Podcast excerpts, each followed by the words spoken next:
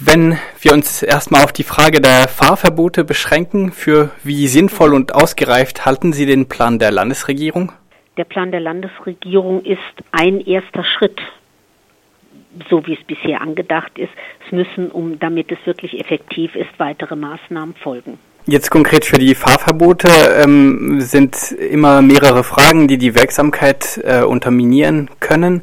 Ähm, ist vielleicht auch zu erwarten, dass sogar noch mehr Luftverschmutzung in Stuttgart dadurch entsteht, dass die betreffenden Dieselbesitzerinnen die Zonen mit den Fahrverboten über längere Umwege umfahren? Ich glaube nicht. Ähm, wir gehen davon aus, dass in Kombination mit anderen Maßnahmen wie Parkraumbewirtschaftung und vieles andere mehr die Menschen doch dann einsehen, ähm, ihre Autos äh, neue zu beschaffen oder das Auto tatsächlich an den betreffenden Tagen stehen zu lassen. Ich bleibe noch bei den Fahrverboten. Eine andere Frage, die sich immer stellt, ist, wenn es keine Kontrolle gibt, dann können die Fahrverbote auch leicht umgangen werden. Sind solche Kontrollen vorgesehen und können sie auch für wirksame Fahrverbote sorgen? Also ich wüsste nicht, dass solche Kontrollen in Vielzahl vorgesehen sind. Die Polizei hat das ja auch schon abgelehnt, was wir nachvollziehen können. Deshalb sagen wir ja, und das richtet sich vor allen Dingen an die Bundesregierung, wir brauchen die blaue Plakette ähm, damit man einfach es deutlich und sichtbar ist, so wie die Grüne bei der Umweltzone, wer reinfahren darf und wer nicht. Das ist der sinnvollste Weg. Und da appellieren wir sehr stark an die Bundesregierung, den Weg für die blaue Plakette jetzt endlich freizumachen. Die blaue Plakette wäre eine Lösung, äh, vor allem aber die CDU-Landtagsfraktion drängt auf großzügige Ausnahmen von den Fahrverboten. Sie stemmt sich gegen Fahrverbote für Fahrzeuge mit der Abgasnorm Euro 5 und will auch Ausnahmen für Lieferverkehr, Handwerk und Anwohnerinnen. Ähm, wären diese Ausnahmen mit der blauen Plakette zu vereinbaren? Oder könnte man da die Kontrollen noch bewältigen oder wäre das einfach unvertretbar? Also ich glaube, mit der blauen Plakette wäre das zu vereinbaren. Ähm, dann würden diese Menschen halt einen Zusatz bekommen, äh, der sichtbar wäre, ähm, so ähnlich wie die Menschen heute schon diese Bewohnerparkraumausweise ans Auto äh, heften ähm, und damit auch ihre Ausnahme sichtbar haben. Das widerspricht der blauen Plakette nicht. Zu kontrollieren ist es nicht. Das ist eine Zeitverschwendung für die Polizei. Ich denke, die haben wichtigere Aufgaben. In Hamburg sind solche Fahrverbote bereits eingeführt worden. Auch dort galten zahlreiche Ausnahmen und dort waren zwei kurze Straßenabschnitte betroffen, in denen Messstationen für die Luftqualität stehen.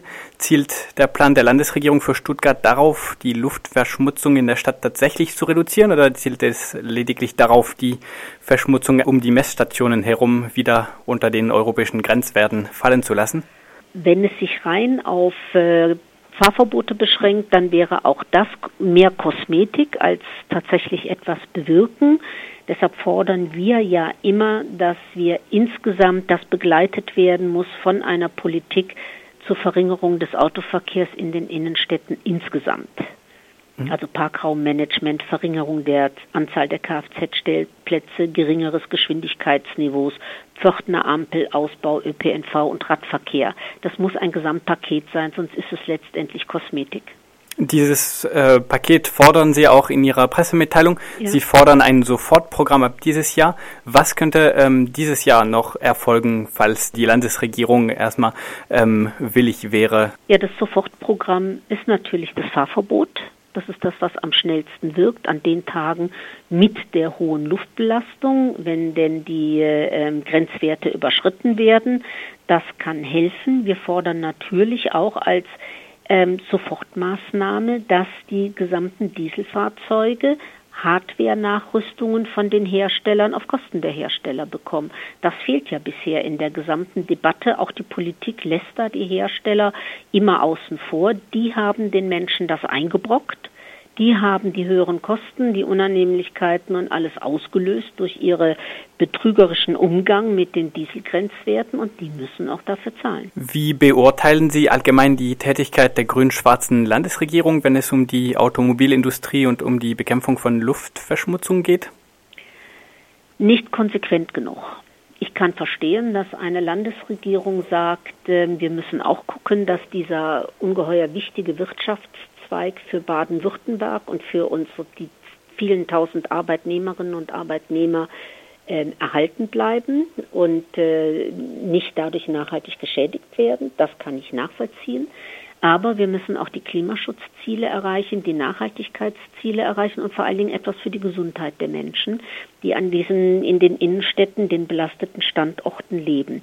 Und in diesem ähm, Hin und Her zwischen dem einen und dem anderen Belang, da ist unsere Landesregierung zu sehr orientiert in Richtung Wirtschaft und noch zu wenig die Schritte, die sie machen, abzu prüfen darauf, ob sie wirklich was für den Klimaschutz, die Nachhaltigkeit und die Gesundheit der Menschen erreichen.